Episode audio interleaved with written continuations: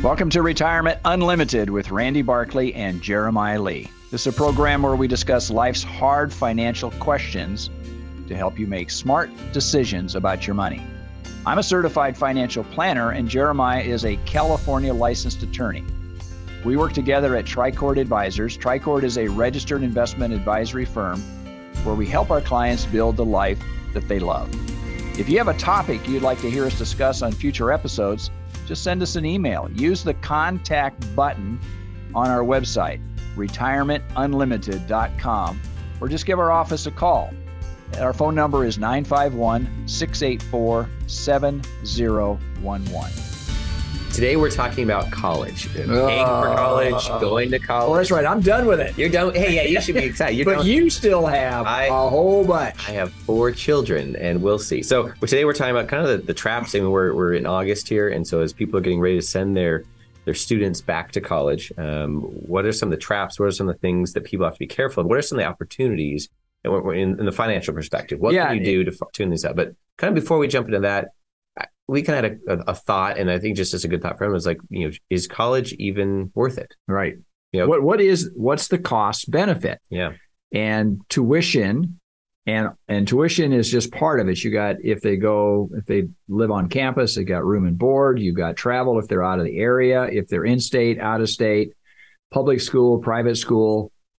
These are questions that need to be answered because it's a big deal. Yeah. And some of it, which we've talked about before, I mean, some of college is just expanding your thinking. Right. General ed courses, people, reading Plato for the first time or Rousseau or something like that. Like they're just simply expanding their... Rousseau. The French philosopher on political structures of how we organize. But part of it's just expanding your thinking, right? And that's some of the value of college. Some of it is specific to a trade. I would not be able to be an attorney if I didn't go to law school. Right. That's part of the process. You couldn't be a dentist without going to dental school. So some of it things leads like that directly into a career that's going to make you ideally, more money than it costs to do it. And then the third piece is kind of just the social development. I mean, being out on your own at that age, interacting with friends, depending on what high school you went to, there's a lot of people who came out as a valedictorian, kind of a big fish in a small pond. They jump into these major universities and realize everyone was a valedictorian. They're all 4.0 plus. Yeah. Right? And then, having to find yourself and find your own footing in a new environment is useful. So I think there's more, but those are 3 really good values of college. However, there's other people that go to college and don't really expand their thinking and they don't have a clear career path. Yeah. I mentioned to all my children, I said, college is a very expensive place to experiment. Mm. And again, you want to have the experience of the education, you want to grow and such, but to be bouncing around and changing your majors, particularly in your 3rd and 4th year, it's horribly expensive. Yeah. And that's why most students now go to 5 years. I mean, it's 5 years to get your degree. And I was fortunate that all 3 of my children, they got through in 4 and they all took a different path. And they all, I guess the best way to say that is that the conversation that we started with our children is that we started when they were in high school. And we're not talking their senior year. We're talking more like sophomore, junior year, really trying to do aptitude, understanding what their skill sets were and what would college benefit them moving forward, right? Yeah.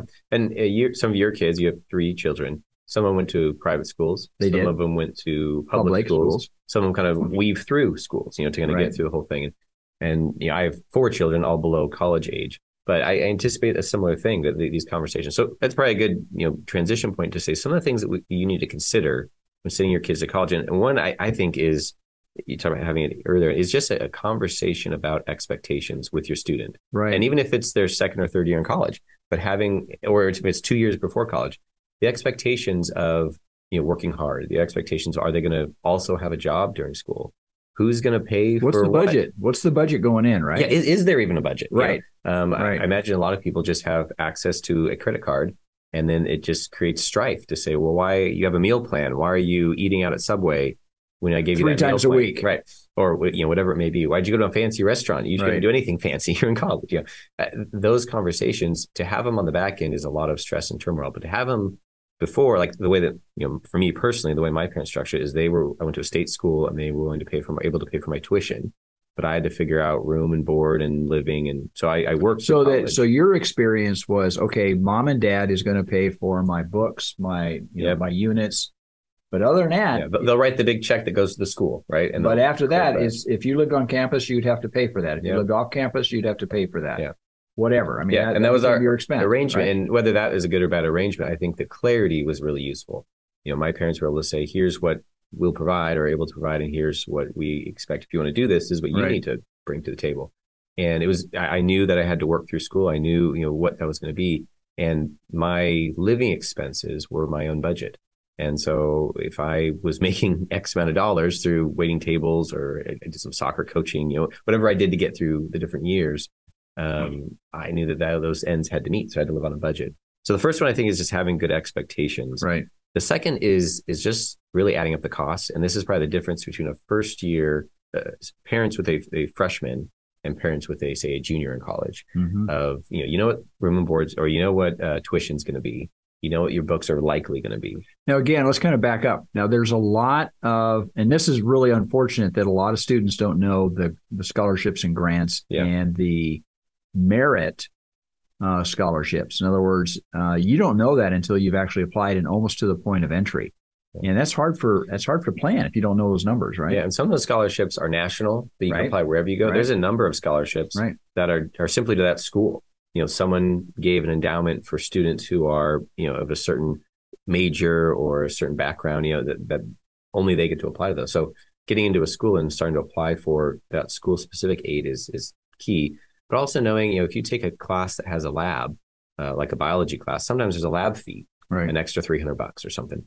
And part of the issues is just knowing the actual costs. And often when you're looking at a school, the costs that the parents are looking at for the freshman year are actually probably too low.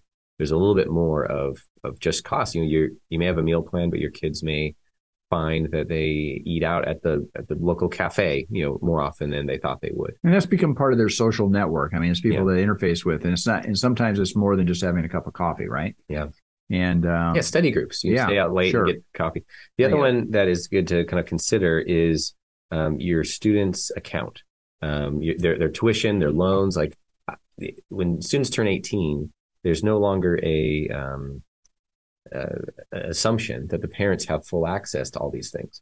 And we were just talking beforehand. I don't remember if my parents had access directly to my student account. Mine didn't, and I'm going back decades before you, but I think my parents did the same thing that you're talking about. They paid for the tuition, they paid for the the basics. Everything else, I mean, I had to get a job on campus in order to pay for some of my other extracurricular stuff. And for a parent to be able to look in and say, hey, the tuition was paid, we have confirmation of that, and we realize there's 3 loans that are available, but we decided not to take them, or this is what the grades were last semester. Those items, my understanding is that those can all be made available to parents. And I think it's a great one to have that visibility so that you can have those appropriate conversations with the kids. Because, I mean, a risk there also is if everyone's making it, right? If you're paying the bills, you're paying tuition, everything's working out, but you're offered some of these loans.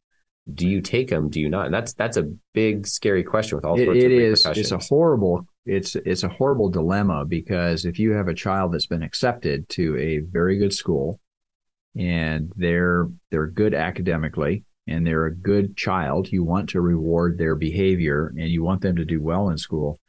But parents have this daunting amount that they have to deal with. Yeah. I mean, private school out of state it's an enormous amount of money. Well, one of the articles we read, just ballparked, it could be $300,000 to get a kid through school. And for a parent to say, where am I going to come up with $300,000? And the reality is, I found for most of our clients we work with, there's earnings along the way. Right. There's the kids can work. There's some scholarships, hopefully some grants, and there's also some loans. But a key item that parents, this is one of the traps that we'll talk about, is pulling out retirement money to say, well, where am I going to get it? I got to pull from my retirement, or I got to take on these Parent Plus loans. And that's where you sit down and do the financial planning. This is why it's critically important that way before the child enters school, because we've had clients who have called us up at the last minute and say, I need $20,000, I need $30,000. I'm going, this is way too late. We should have been talking about this, and we have, but it's been a reluctant conversation because the child kind of drove the discussion, and they said, this is what I want. And the parent kind of succumbed to it. And I went, this is not the right partnership. Well, and I like that word partnership. That's huge to say that the kid, the child, and the parents are basically taking on a partnership to get through the university. And it's not a mommy and daddy paid for my school. Right. But that may be the outcome, but the partnership aspect is, I think, key to say, okay, we are working together as a family unit to move this child forward. Right. That might financially involve them working. It might not. It's definitely going to involve them working hard in their classes, of trying to do academically well. So the balance is really important. And I think it's what's critical in the planning stage is that we sit down and determine from the parent standpoint, how much money have they started at 529? Now, again, in your junior or senior year, that's too late. Yeah. You should have started when the child was first born. Yeah. Just to give you an idea, my oldest grandchild, we started setting aside $100 a month into a 529. There's advantages of 529. We can talk about that on an individual basis, but we just felt as that's kind of our gift to our granddaughter. And she's now entering into college. That $100 a month is going to pay for almost her first year. Wow. And now she's going to a private university. She's going to a private school in state, but with the grants and the other awards and other things, it's the merit scholarships she got.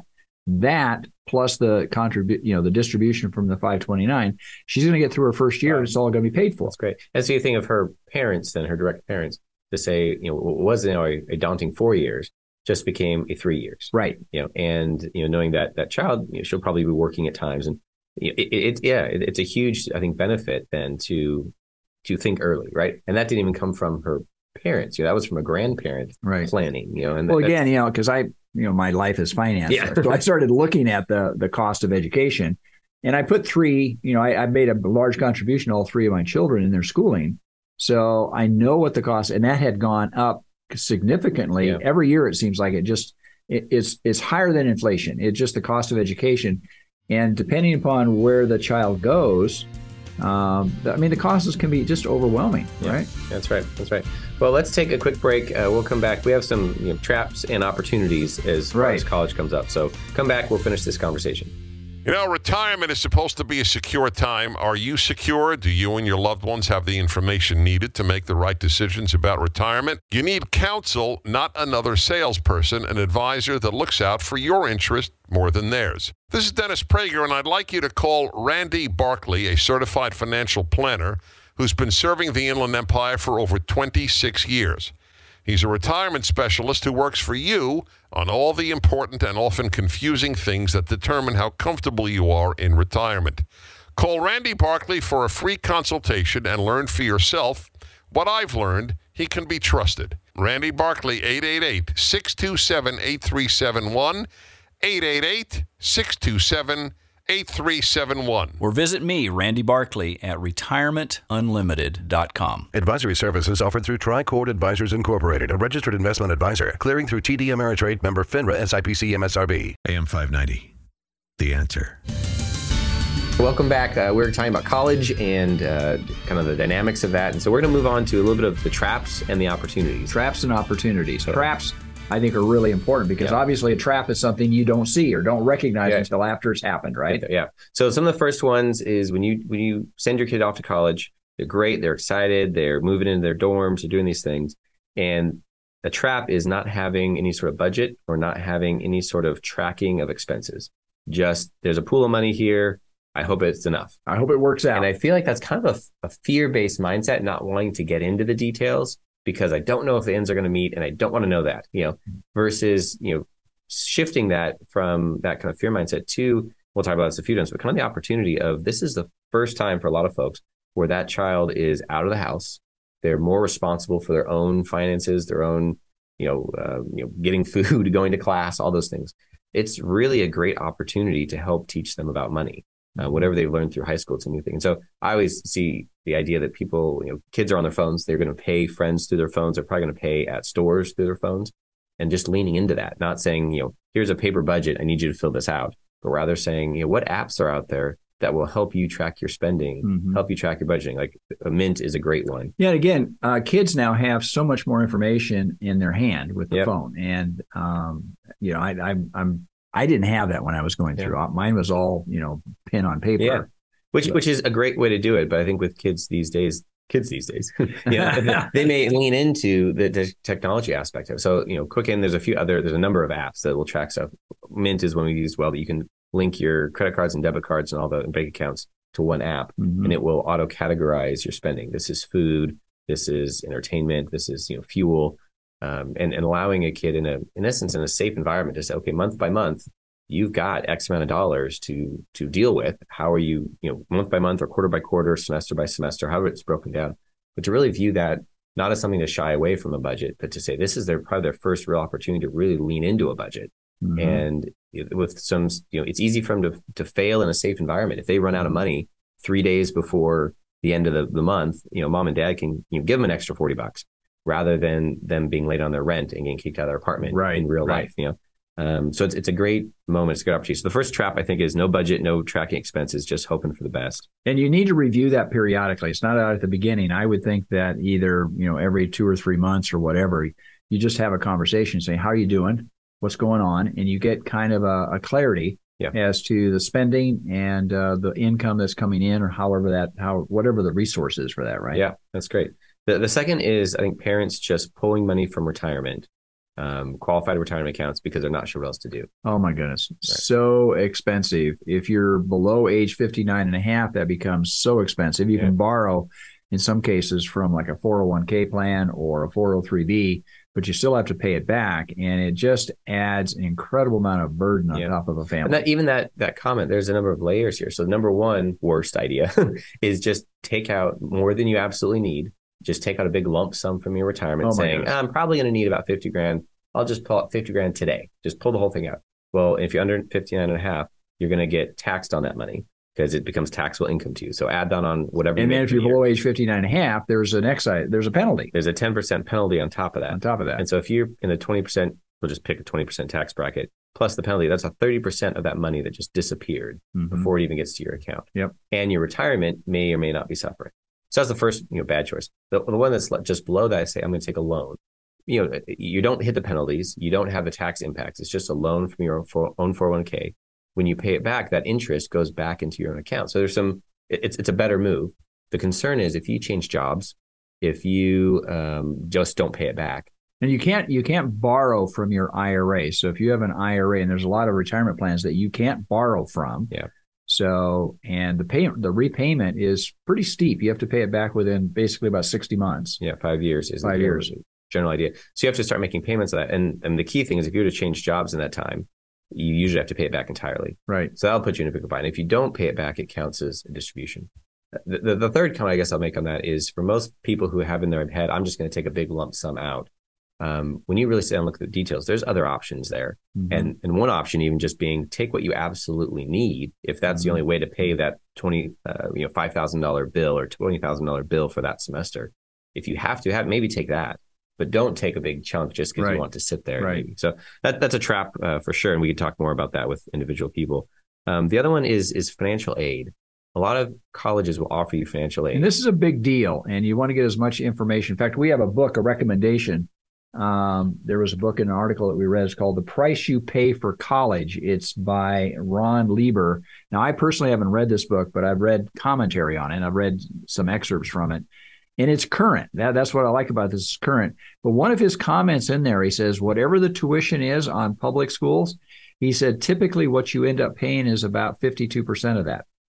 So because with all the aid and the grants and the scholarships and all the merit, the merit things that come in, typically it's a lot less. So whatever you see, and we have software, we sit down with clients and we have software we can plug in and get an idea of what college, no matter where the college is, out of state, in state, public, private, and get an idea of what that cost is going to be. And we put an inflationary factor out. So we get a pretty good idea of what it is. And that's the target. And then to say, and to answer a great comment, to say most people don't actually pay that big number. Right. There's merits, there's scholarships. The concern that I think the trap for folks is they get in there and, hey, they're offering us this grant or this scholarship. Should we just take it just so we have it? Right. And there's some wisdom is it's case by case. There's some wisdom saying, hey, we might need the money. Let's take it.